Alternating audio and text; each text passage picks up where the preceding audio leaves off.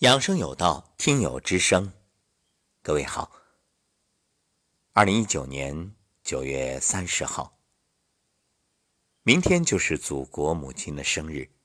今天早晨的幸福村热闹非凡，木队小伙伴精心准备了一档节目，我也会在今天的另一档节目当中与大家分享我和我的幸福村。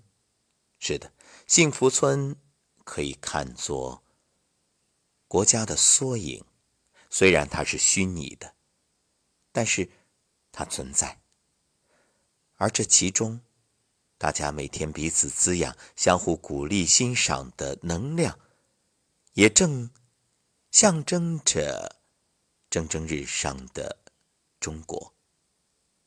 是啊，如果每个城市、每个村、每个小区，每个家庭，每个人每天都是这样幸福的状态，那中国自然会越来越好，国富民强，国泰民安。而明天我们也会有一档特别节目推出，暂时保密。好，关注猪猪站桩日记。早晨六点零五分，老师早上好。四点五十被老妈上卫生间吵醒，我也起床。上卫生间看舌苔，又好像回到了最初的黄腻状态。五点开始和妈妈一起站初级桩，老妈瞬间被老师的声音圈粉，从中级站回初级，我这是功力大增，驾轻就熟。今天站桩过程中出现了打嗝现象，增加了好多喷嚏。站完我问老妈有什么感受，老妈说第一次站没有什么特别明显的感觉，可能由于吃了多年的西药。中药，老妈的脸色今年明显发黄，但站完桩脸色很好，期待老妈也能从站桩中找回健康，拥抱美好生活。感谢老师无私的爱与付出，您就是这世界上美好的存在。谢谢猪猪，你也是这世界美好的存在。就像你每天坚持站桩，坚持用文字分享，这都是非常宝贵的经验，也会给到很多朋友一份鼓励。其实每个人都是美好的存在，我们都用自己的方式发着微光。老妈脸色发黄，那这其实就是与肝、脾有关。常年吃药，对肝、脾、肾都有损伤。身体不是药物构成的，所以想好。还得激发他的自愈力，能让老妈慢慢站，不着急。刚开始站桩其实是没什么感受，如果一定说要有什么的话，那肯定就是坚持不住，觉着挺难的。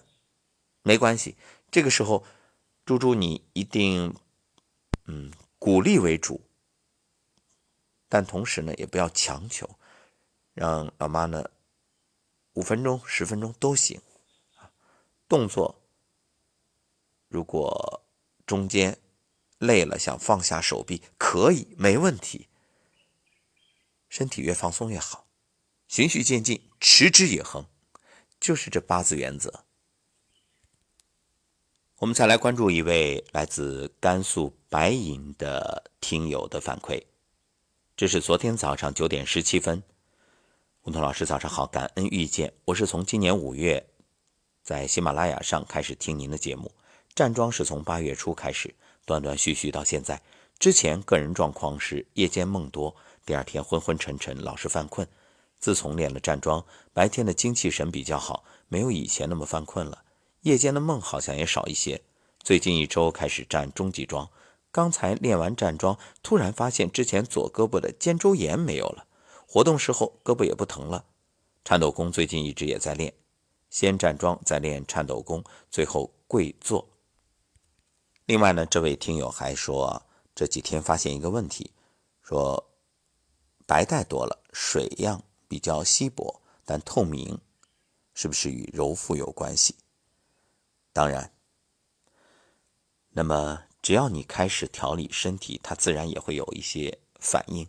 这个呢，也给到各位说，过程当中的一切都不用担心。相信结果，安心过程。只要方向正确，一切水到渠成。另外，这位听友还特别分享了一个有趣的事情，说孩子也特别喜欢《胖胖熊》系列，已经听完了，特别喜欢。现在跟着我听这两档节目，就是《话中医》和《养生有道》。昨天在听到《养生有道》一期节目的时候，听到您说“想好的就会来好的”，他惊讶地说。妈妈，你说的没错，真的是想好的来好的呀。因为平时会告诉孩子，语言是有能量的，一定要说好的、有正能量的话。再次感恩，感恩老师。下次有机会，机缘成熟的时候，一定要去上古养生之道的课堂。特别赞叹这位听友的智慧。是的，平时的一言一行，在孩子心中都会留下深刻的。印记，所以不要轻易给孩子开玩笑，因为他分不清你哪句是真，哪句是假。我们说对孩子呢可以幽默，但绝不是玩笑。只要说到一定做到，言必行，行必果，这样你的孩子才会成为一个真正有责任感的人。